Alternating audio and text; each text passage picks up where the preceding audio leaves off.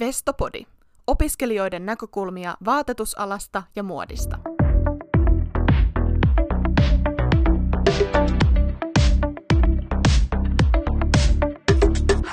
Tässä jaksossa Vestopodi pohtii palkattomia harjoitteluja vaatetusalalla. Miksi palkattomuus on ongelmallinen ilmiö ja miksi vestonomeille pitäisi maksaa palkkaa? Lisäksi Vestopodi käy läpi sopivia työtehtäviä vestonomeille ja vastaa kysymykseen, voiko yritys olla vastuullinen, jos ei maksa korvausta opiskelijalle tuottavasta työharjoittelusta. Spoiler, ei. Ennen kuin me aloitetaan tämä koko jakso, niin mulla on tähän alkuun vähän sanottavaa. Tämä jakso on omistettu opiskelijoille. Tämä jakso on omistettu opiskelijoiden palkattomille harkoille ja keskustelulle siitä, että palkattomia harjoitteluja pitäisi vähentää. Öö, Vestopodin suuressa koneistossa olemme tietoisia siitä, että yrityksillä menee huonosti tällä hetkellä, koska korona on tehnyt tuhoa tosi monelle eri alalle niin kuin tämän viimeisen kahden vuoden aikana. Me tiedetään, että yrityksillä raha ei kasva tietenkään puissa, me ollaan tästä täysin tietoisia, mutta sitä suuremmalla syyllä tämä jakso on omistettu opiskelijoille. Yrityksille tulee sitten joskus ehkä kolmannella kaudella oma jakso, mutta tämä on meille, tämä on opiskelijoille.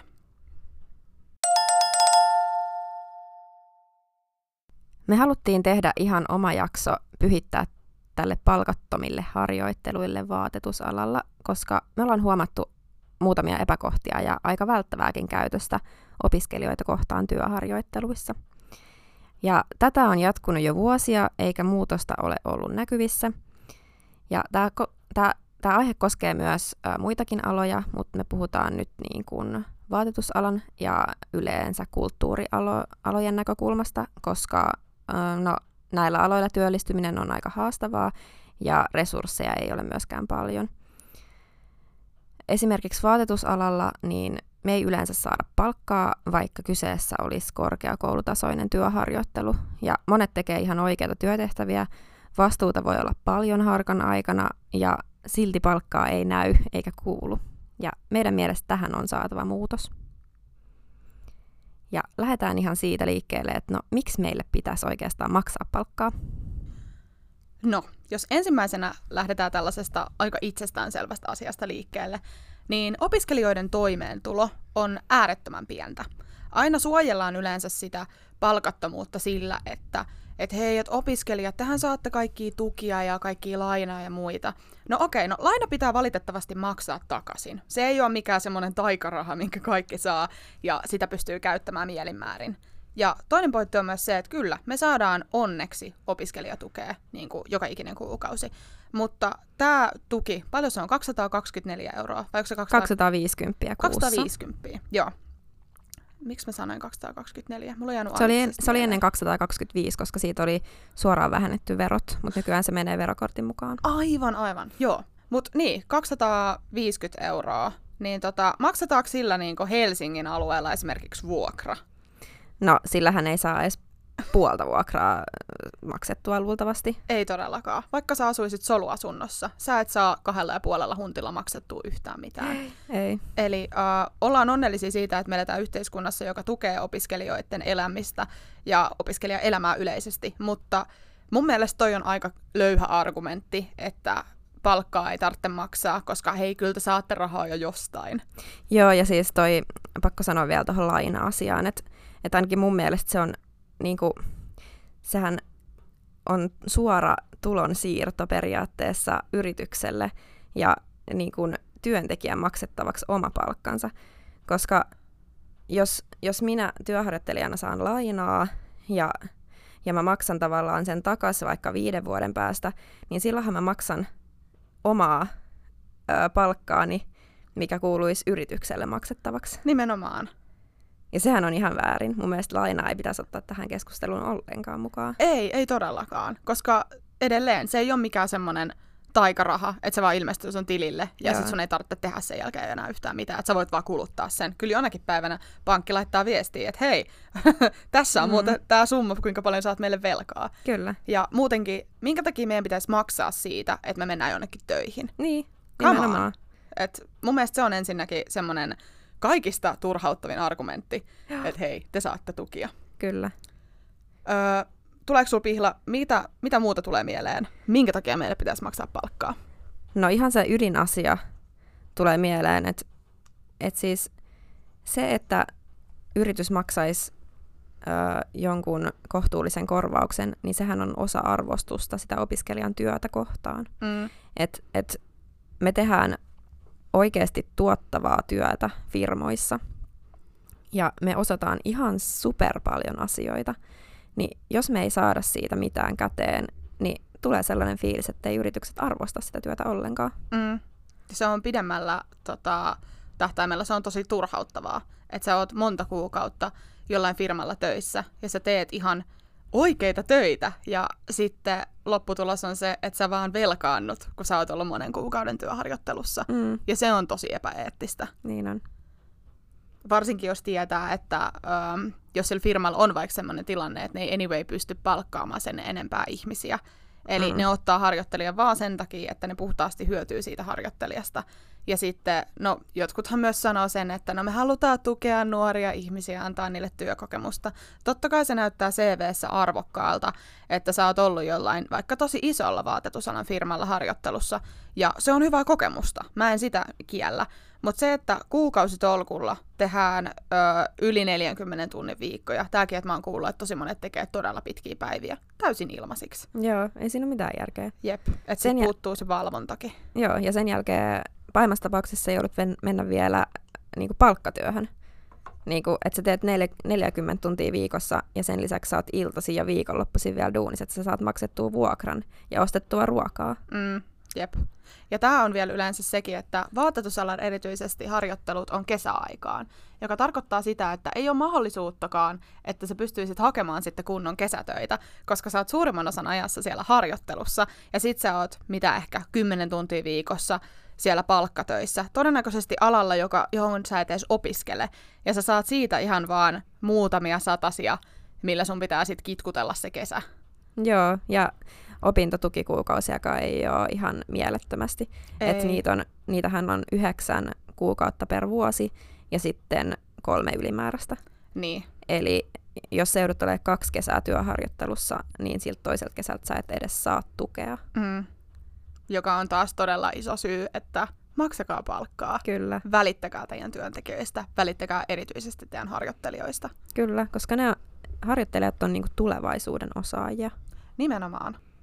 Ja varsinkin loppuvaiheen korkeakouluopiskelija, eli vaikka kolmannen tai neljännen, varsinkin neljännen vuoden opiskelija, niin meillä on jo niin paljon kokemusta, meillä on jo niin paljon osaamista, josta on selvä hyöty työnantajalle, että tällöin niin kuin opiskelijaa voi mun mielestä verrata jo niin kuin vastavalmistuneeseen. Mm. Et mä oon kuullut, että tosi monet vastavalmistuneetkin joutuu olla kulttuurialoilla ilman palkkaa. Mm. Ja sekin on tota, tosi väärin, koska sulla on paperit kädessä ja sä oot tehnyt kaikki, kaikki, mitä sun pitää. Ja silti sä joudut olla puoli vuotta vaikka ilman palkkaa. Mm. Toi on ihan sairasta. Puoli vuotta Puoli vuotta on tosi pitkä aika. on. Mä tajun jotenkin sen pari kuukautta. Ja, Sen niinku, kyllä se sieltä, kyllä se jostain keksit, että mistä sitä ylimääräistä rahaa ehkä jostain saa raavittua. Mutta puoli vuotta, toi Joo. on sairasta. on. Ja se ei edes mene minkään niinku koulutuksen tai minkään perehdyttämisen piikkiin, koska perehdytys kestää muutaman viikon. Mm. Sen jälkeen vielä. sä oot jo niinku työntekijä siellä, ihan niin kuin kaikki muutkin. Mm, jep. Se, mikä niin muu tulee myös tästä, uh, miksi meille pitäisi maksaa palkkaa dialogista, niin mua häiritsee myös sekin, että jotkut yritykset teilaa kokonaan sen mahdollisuuden, että sä pystyt edes neuvottelemaan siitä palkasta. Mekin saadaan Metropoliassa useita kertoja, niin kuin vaikka vuoden sisällä. Mä sanon, että niitä tulee kymmeniä ilmoituksia. Mm. Että hei, me etsittäis harjoittelijaa tällaiseen ja tällaiseen projektiin. Hei, me etsittäis harjoittelijaa tällaiseen ja tällaiseen firmaan. Ja esimerkiksi se saattaa alkaa se ilmoitus sillä, että tämä harjoittelu on palkaton. Että sulle ei anneta sitä mahdollisuutta siihen, että sä pystyisit neuvottelemaan. Edes vaikka siitä, että hei, pystytte, pystyttekö kustantaa mulle vaikka lounasseteleitä tai jos pitää vaikka matkustaa, niin pystyttekö maksamaan mun matkat edes. Että ei oikeasti pysty keskustelemaan, että teilataan se heti. Niin mun mielestä toikin niinku on vaan semmonen suora niin kuin isku vasten kasvoja, että sitä sun työpanosta ei lähtökohtaisesti arvosteta, vaikka selkeästi kun ne etsii sitä työvoimaa, ne tarttee sua. Joo, kyllä. Niin se mua inhottaa, koska mun mielestä jokaisella pitäisi olla edes mahdollisuus neuvotella siitä. Totta kai, ja kertoo, että miksi mulle kuuluisi maksaa palkkaa. Mm, todellakin. Ja sitten musta tuntuu, että erityisesti kulttuurialoilla, kun äh, palkan maksaminen on niin harvinaista, jotenkin musta tuntuu, että jos joku sanoo, että hei mä sain palkkaa tosta, niin kaikki on silleen wow, oikeasti. Joo. Niin sehän, että me ei edes vaadita oikeasti niin kuin suurta palkkaa. En mä mene silleen, en mä laita minnekään tota, ilmoitusta, että hei mä haluaisin teille harjoittelua, että lähtöpalkka neljä tonttua. Oispa elämäni helppoa. niin. Mutta eihän me, me ei oikeasti edes pyydetä niinku tollasta summaa. Ei. Vaan jos jotkut saisi edes pari sataa, niin ne olisi ihan silleen, oi jackpot. Joo, edes jotain. Siis joku pieni, pieni palkan joku ripe riittäisi oikeasti. Kyllä, koska se helpottaa heti sen opiskelijan arkea huomattavasti. Ja se, siitäkin tulee semmoinen fiilis, että okei, että jos sillä yrityksellä menee vaikka tiukasti, mutta silti se antaa edes jonkun palkan, mm. niin siitä tulee fiilis, että okei, että kyllä nämä arvostaa mua, kyllä nämä arvostaa tätä työtä. Ja niin kun, öö, voi tulevaisuudessa ajatella, että et okei, että sitten kun niillä on mahdollisuus, niin kumpa ne sitten palkkaisi mut kunnolla. Niin, Koska semmoiset firmat, jotka ei ikinä maksa kenellekään palkkaa, eikä ikinä edes keskustele siitä, ja vaan pyörittää niin kuin monenlaisia harjoittelijoita niin kuin, systemaattisesti vaan niin kuin niin. kymmeniä harjoittelijoita vuodessa. Jep, niin ne ei ole hirveän houkuttelevia työpaikkoja oikeastaan kenellekään. Ei, ja suurin kysymys on se, että voiko Voiko vastuullinen yritys sanoa itseään vastuulliseksi, jos ei maksa tuottavalle työntekijälle palkkaa? Siis tämä on oikeasti, tämän pitäisi, tämä on niinku mun mielestä meidän koulussa ollut aika kuuma peruna, ja mun mielestä tämän pitäisi olla entistä kuumempi peruna, mm. tämä keskustelu, koska vastuullisuus on ihan jokaisen huulilla tällä hetkellä, ihan jokaisen kuluttajan, ihan jokaisen yrityksen, ja jokaisella firmalla on varmaan se 50-vuotisplääni, missä on mm-hmm. se vastuullisuus. Niin entä jos niin kun otetaan esimerkki firma, joku keskikokoinen kotimainen firma, ö, pitää vaikka ääntä siitä, että me ollaan vastuullisia, vastuulliset materiaalit ja maksetaan meidän ompelijoille palkkaa. Elämiseen riittävää palkkaa. Ja... Kyllä, niin, joku minimum wage, living wage, mitä niin. se ikinä onkaan. Mutta sitten niillä on kuukaudesta toiseen, niin kuin esimerkiksi vaikka joka kuukausi, yksi harjoittelija, niin tota, okei, okay, no vuodessa on 12 kuukautta, niillä on vaikka 12 harjoittelijaa vuodessa, ja tota tehdään vaikka monta vuotta.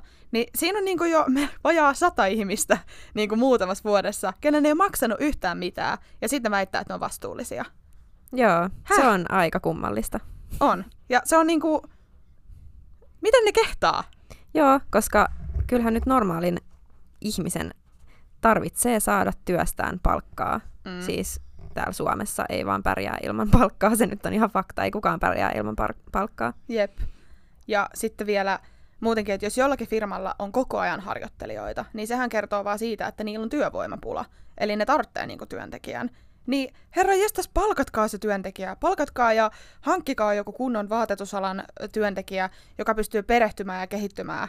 Mm. Oikeesti, panostakaa siihen, koska se on teidän firmallekin vaan niinku hyväksi. Joo, ja luulisin, että siinäkin niin kuin säästäisi kuluissa, koska harjoittelija, harjoittelijan palkkaaminen tai ihan sama kenen ihmisen, siis uuden työntekijän palkkaaminen, niin sehän, siihen tulee hieman kuluja.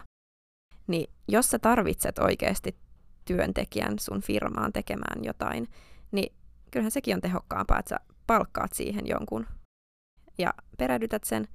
Öö, sun ei tarvitse tehdä sitä niin kuin joka kuukausi uudestaan.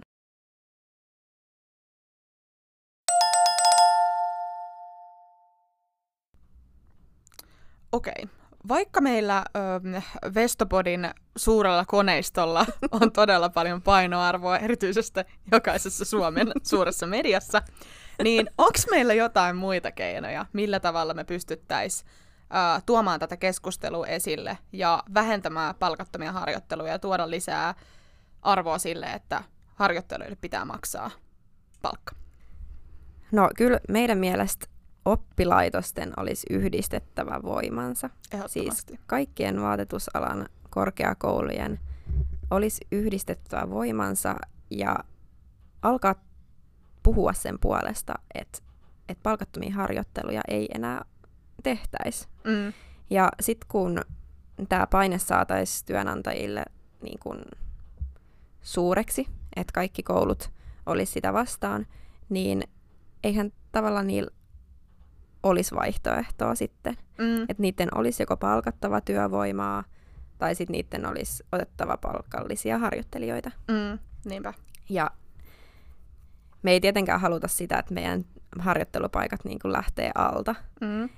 Että et tässä täs on varmasti sellainen pieni niin kuin, semmoinen liukuma, millä tämä tavallaan pitäisi tehdä tämä projekti, Mm. koska varmasti yrityksetkin on alussa vähän silleen, että no, että mitäs nyt, että kaikki alkaa vaatia palkkaa, että mitä me nyt tehdään, Mm. niin ehkä harjoittelut saattaa olla hetken niin kuin jotenkin vähän vaikeasti saatavilla tai, tai muuten, mutta pitäisi yhdessä keksiä keinot sille, että, että saataisiin hyviä työharjoittelupaikkoja alalle, josta saisi palkkaa. Mm, kyllä, samaa mieltä. Mulla on silleen idea, että tota, okei, jos nyt elettäisiin tällaisessa mielikuvassa, että nyt kaikki korkeakoulut on silleen, että no niin, ovet kiinni, että tää ei lähde yksikään tyyppi harjoitteluun ilman, että siitä maksetaan palkkaa. Ja okei, sit firmat on vähän silleen, että hei, mitä Mhm. tapahtuu. Niin uh, musta tuntuu, että seuraava, mitä kannattaisi tehdä, niin yrityksetkin varmaan heräisi siihen, että ne vähän olisi enemmän kiinnostuneita, että okei, että minkälaisia harjoitteluita te haluatte. Koska mä oon kohdannut ainakin tosi paljon sitä, että kun hakee harjoittelupaikkaa, hakee oppariaihetta, ö, tai kun on keskustellut muiden ihmisten kanssa, niin ensin se firma kysyy, että hei, niin kuin, mitä sä niin kuin haluat täältä harjoittelulta? Niin musta tuntuu, että se olisi hyvä, että firmoilla olisi just valmiina vaikka jos siellä on ollut vaikka vestonomiharjoittelijoita, niin ne laittaisi paremmin ylös, että okei, että mitä tämä vestonomi pystyy tekemään meidän työpaikassa. Niin se niin kuin lisäisi just sitä, että firmat keskittyisi siihen harjoittelun sisältöön, niin silloin nekin tietää, että mitä ne saa siltä harjoittelijalta. Että se ei ole aina silleen tosi yksilöllistä, että, että okei, että meillä oli tämä superharjoittelija, joka veti itsensä ihan piippuun ja se teki superhyvin nämä tehtävät. Ja sitten oli tämä toinen harjoittelija, joka ei ollutkaan ihan perillä, koska se ei vaan tajunnut kysyä näitä oikeita asioita. Joo. Niin Jep. Jep. mun mielestä, että sit se, silloin niinku yrityksetkin sais paljon tasaisempaa tulosta niiltä harjoittelijoilta, joka olisi vielä, joka niinku palvelisi sitä harjoittelijaa, että se oppii ne tietyt asiat työelämää varten, ja sitten se palvelisi sitä firmaa, että hei, että meillä oli tämä harjoittelija, joka aina hoitaa tämän vastuualueen, ja se on toiminut, niin sitten ne voi pitää siitä kiinni. Joo, ja siis mulla tuli kans mieleen tosta se, että et, et jos maksettaisiin palkkaa, niin silloinhan työnantajan ja työntekijän välille tulee niin kuin työsuhde, joka tarkoittaa sitä, että molemmilla on vastuu ää, sen yhteistyön onnistumisesta. Mm, Eli yrityksellä on vastuu siitä, että sen harjoittelijan harjoittelu onnistuu niin kuin se on sovittu ja niin Mm. kuin se on suunniteltu. Ja sitten taas toisaalta harjoittelijalla on vastuu, että se hoitaa hommansa hyvin ja se hoitaa niin kuin roolinsa sillä tavalla, että se on ansainnut sen palkan, ehdottomasti. niin kuin normaali työntekijäkin. Niinpä. Ja erityisesti vaatetusalallakin, niin musta tuntuu, että, musta tuntuu, että luovat alat ylis, ylipäätään sinne, niin siellä on niinku kaikista nälkäisimmät työntekijät. Siellä on niinku ihmiset valmiina tekee niinku ihan mitä tahansa, Joo, että pääsee vaan tekemään sitä duunia. Että niin kun, jos joku yritys kuuntelee tätä, niin mä lupaan, meidän koko kampus on täynnä motivoituneita ja intohimoisia ihmisiä. Joo, Että- kyllä, ehdottomasti. Että vaatetusalan firmat, ottakaa yhteyttä. Mulla oli muuten yksi idea vielä ää, tota, vähän tälle yritysten helpottamiseksi, kun keskusteltiin siitä, että jos nyt pistettäisiin kaikki, kaikki ovet kiinni. Niin jos on vaikka joku firma, jolla ei kerta kaikkiaan ole sit mahdollisuutta maksaa sitä palkkaa, mutta sitten niillä tulee joku semmoinen projekti, että okei, tähän voisi käyttää niinku opiskelijoita, niin mun mielestä olisi ihan loistavaa, jos oppilaitokset olisi enemmän yhteyksissä vaikka firmoihin ja esittelisi, että hei, meillä on tällaisia opintojaksoja, meillä on tällaisia kursseja. Niin sit jos meillä on vaikka, otetaan vaikka työvaatesuunnittelukurssi, niin sit voisi ottaa ihan oikeasti johonkin firmaa yhteyttä, että hei, että, ö, tota, tai se firma voi ottaa oikeastaan yhteyttä koululle, että hei, me tiedetään, että teidän, teillä on tänään opintojakso, niin me tarvittaisiin nyt tällainen ja tällainen mallisto, Mm. niin tehdäänkö diili? Niin silloin opiskelijat pystyisivät laittamaan vaikka niitä ansioluetteloa tai portfolioa, että hei, me tehtiin niin kuin firmayhteistyö. Ja niin kuin, sama pätee tosi monenlaisille yrityksille. Mm. Voi niin kuin, tehdä vaikka jotain markkinointiprojekteja, tai sitten ö, jos jotkut tarvitsee jotain kaavoja, koska niin kuin, kaavaosaamisesta on aika iso pula tällä hetkellä Suomen markkinoilla, niin mun mielestä olisi hienoa, jos koulukin vähän niin kuin markkinoisi tota meidän opintojen sisältöä firmoille. Niin sitten Mm. mm. niin kuin, sit voisi niin kuin tehdä yhteistyötä kurssien kanssa, niin silloin opiskelijat, niin tota, niiden ei tarvitsisi olla koko aikaa siellä firmassa ja tehdä sitä harjoittelua, vaan ne voi olla täällä kouluympäristössä ja toteuttaa yritysyhteistyötä. Mun mm-hmm. mielestä se olisi niin kuin tosi hyvä vaihtoehto, sit jos jollekin firmalle tulee sellainen tilanne, että okei, että niin tarvittaisiin nyt jotain ylimääräistä lisävoimaa, niin mulla on vaan tämmöinen tämmönen pieni uh, helpotus. Kyllä, kuulostaa hyvältä idealta. Ja muutenkin pitäisi tehdä enemmän yhteistyötä mm. ihan opiskelijoiden kesken, sitten opiskelijat ja yritykset ja kaikki yritykset. Mm. Siis kaikkien pitäisi tehdä vaatetusalalla enemmän yhteistyötä. Todellakin. Ja silloin firmatkin pystyisi niin kun täälläkin tarkkailemaan, että okei, että, että mitä jengiä täällä on, että, että ketä me pystyttäisiin potentiaalisesti palkkaamaan meidän firmaan. Joo. Niin sekin on niin kuin tulevaisuuden rekrytointia varten, niin kaikki voittaa.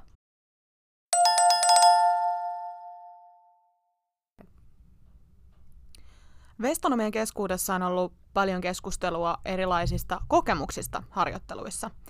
Ja äh, Vestopodin tutkimuksien mukaan tosi paljon on tullut tällaisia ääripäitä, ja me poimittiin kaksi ääripäätä, mitä me oikeastaan löydettiin, mitkä on yleisimpiä, mitä tapahtuu vestonomian harjoitteluissa. Toisessa ääripäässä annetaan tosi paljon vastuuta ilman minkälaista korvausta. Ö, eli oikeastaan silloin sitä taitoa arvostetaan, mutta sitä ei arvosteta ihan, ihan siellä, missä pitäisikin. Eli kun sä annat vastuuta, sun pitäisi antaa palkkaa. Sitten on olemassa toinen ääripää. Eli otetaan se vestonomi harjoitteluun, mutta sen opiskelijan taitoa ei arvosteta ollenkaan, ja opiskelija joutuu tekemään ainoastaan tutkinnon ulkopuolisia työtehtäviä, esimerkiksi siivoamista, varastotyötehtäviä, ö, tai esimerkiksi ö, jos on vaikka joku vaate, ö, vaatekauppa, niin se vestonomi laitetaan ilmaiseksi sinne vaatekauppaan myymään moneksi kymmeniksi tunniksi viikossa, ja siitäkään ei makseta ollenkaan palkkaa, joka on myöskin todella epäeettistä ja erittäin vastuutonta. Öm, niin Pihla, me voitaisiin vähän keskustella, jos jotkut firmat ei vaikka tiedä, mitkä on potentiaalisia hyviä vestonomien työtehtäviä harjoitteluissa? Joo, mä oon ainakin huomannut, että, että vaatetusalan yrityksillä saattaa olla nämä vestonomien työtehtävät vähän hakusessa välillä. Joten me haluttaisiin käydä ihan läpi, että, että mitä me oikeastaan sit voidaan tehdä siellä harjoittelussa. Ja ensimmäinen kokonaisuus, mikä mulle tulee mieleen, niin on toi kaavaosaaminen. Eli me voidaan esimerkiksi olla mallimestarin assistentteja. Me osataan käyttää digitaalisia ää, kaavaohjelmia muun muassa. Ja no osataan me käsinkin tehdä. Mm, joo, meillä on just tämä meillä on niinku lähtökohdat ihan siinä käsinkin tekemiseen, että me voidaan mennä vaikka tosi pieneenkin firmaan, ja sitten jos sieltä pitää aloittaa jotain malleja from the scratch, niin onnistuu. Joo, kyllä. Ihan, me pystytään niiden uh, kaavojen avulla sitten, me osataan sarjoa, niin me pystytään tekemään sitten useita kokoja. Mm. Niin meillä on tämä tekninen osaaminen kaava osaamisessa. me ollaan siinä tosi vahvoja. Joo. Eli tota, hyvät vaatetusalan yritykset, jos kuuntelette, jos tarvitsette kaavaosaajia, ottakaa rohkeasti yhteyttä Vestonomeihin. Ehdottomasti. Hämeentie 135, täällä me olemme joka päivä. um, mulla tulee seuraavaksi mieleen niin kun, tuotteiden suunnittelu myöskin. Me ollaan niin kun, meillä on tosi monenlaisia suunnittelukursseja. Jotkut meistä erikoistuu suunnitteluun enemmän, jotkut erikoistuu vähemmän. Mutta meillä on kuitenkin hanskassa se suunnitteluprosessi. Eli uh, jos tarvitsette uh, tuotekehitystä tai olette miettimässä ihan jotain uutta tuotetta uh, teidän johonkin mallistoon tai johonkin projektiin, niin Vestona meillä on lähtökohdat myös suunnitella erilaisia tuotteita. Ja ihan rohkeasti esimerkiksi asusteidenkin puolesta, ei niiden pelkästään vaatteita tarvitse olla. Joo.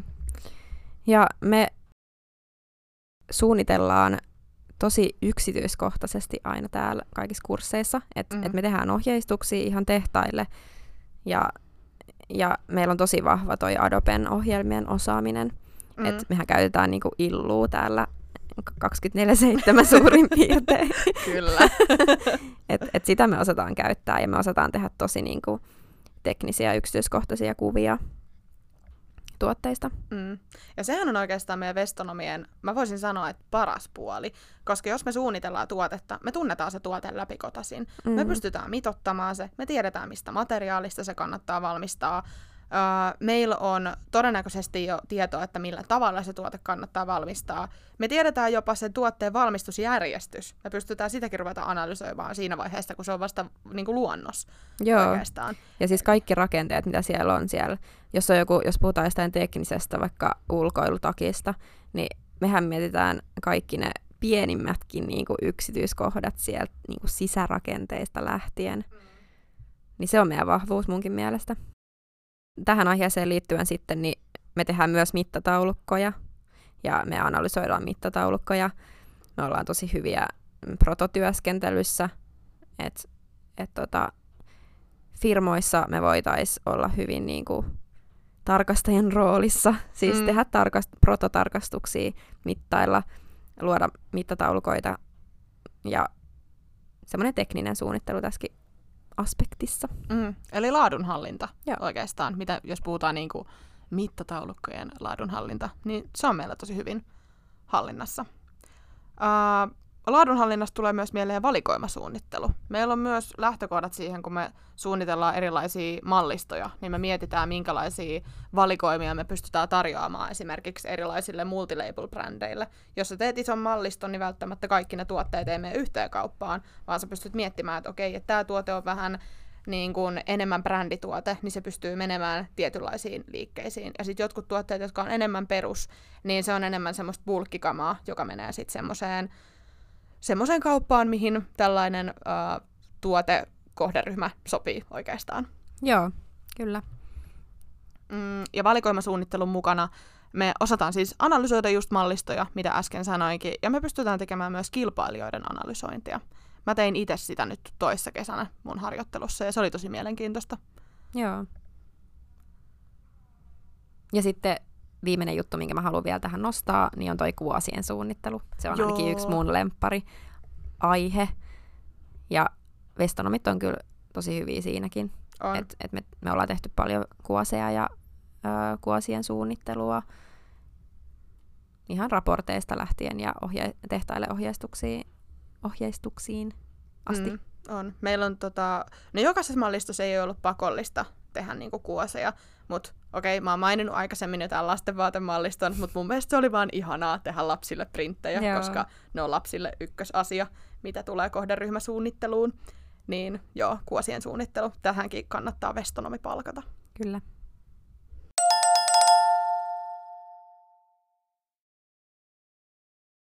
Me halutaan siis vielä kerran korostaa sitä, että vestonomit eivät ole vaatekaupan myyjiä, ompelijoita siivoajia tai mitään muutakaan. Ja me tiedetään varsin hyvin ja ymmärretään se, että esim. pienessä firmassa joutuu välillä tekemään erilaisia työtehtäviä ihan siivoamisesta varastohommiin saakka, mutta se harjoittelijan työ ei saa koostua pelkästään siitä siivoamisesta.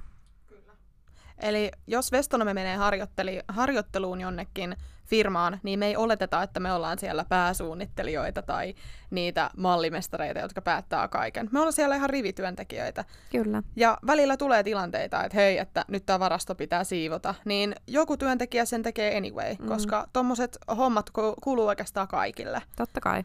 Eli oikeastaan ihan pähkinänkuoressa, jos palkkaat harjoittelijan, annat sille rahaa työstä, ja harjoittelija tekee semmoisia työtehtäviä niin kuin kuuluukin. Ja välillä pitää vähän siivota jotain työtilaa tai muuta. Se on täysin ok.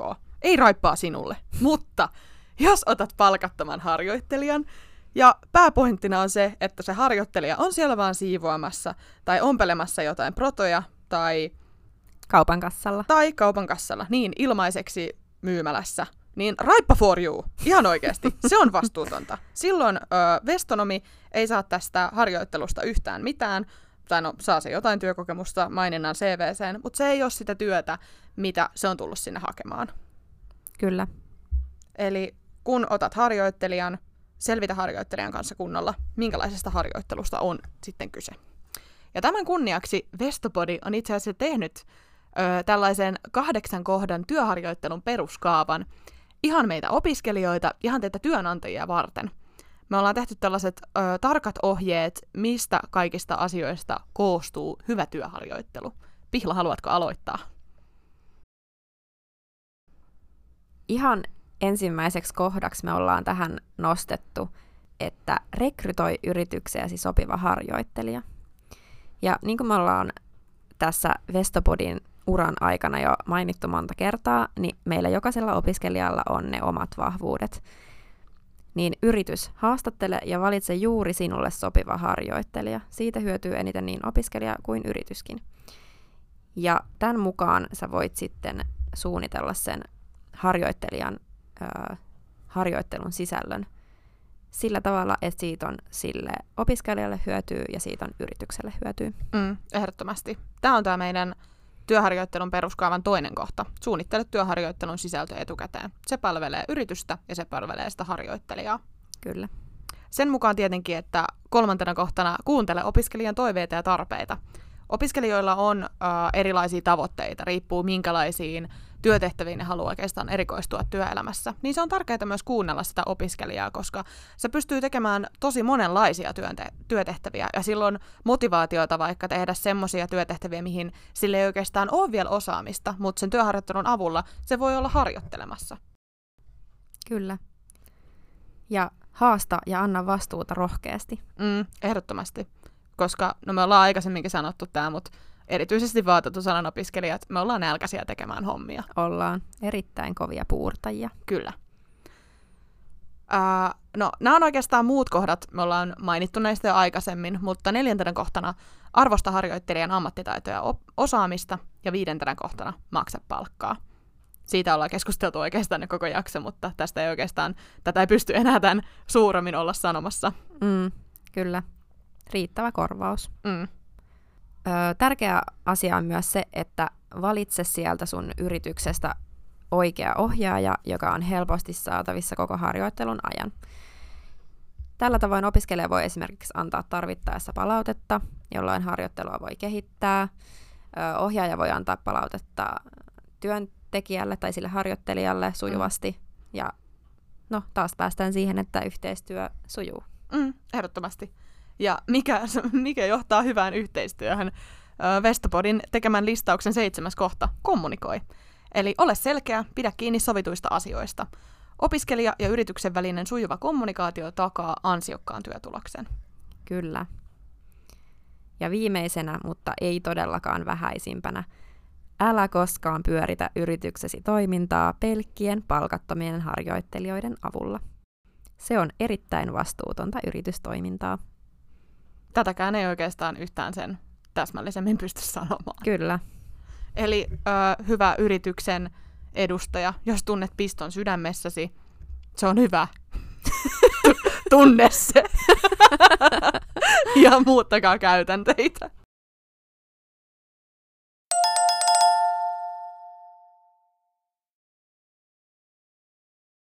Kiitoksia todella paljon, että kuuntelit Vestopodin palkattomat harjoittelut vaatetusalalla jakson. Juuri äsken lueteltu kahdeksan kohdan lista, eli työharjoittelun peruskaava, löytyy tällä hetkellä Vestopodin Instagramista. Meidät löytää siellä käyttäjänimellä Vestopodi. Kiitoksia paljon ja kuullaan seuraavassa jaksossa.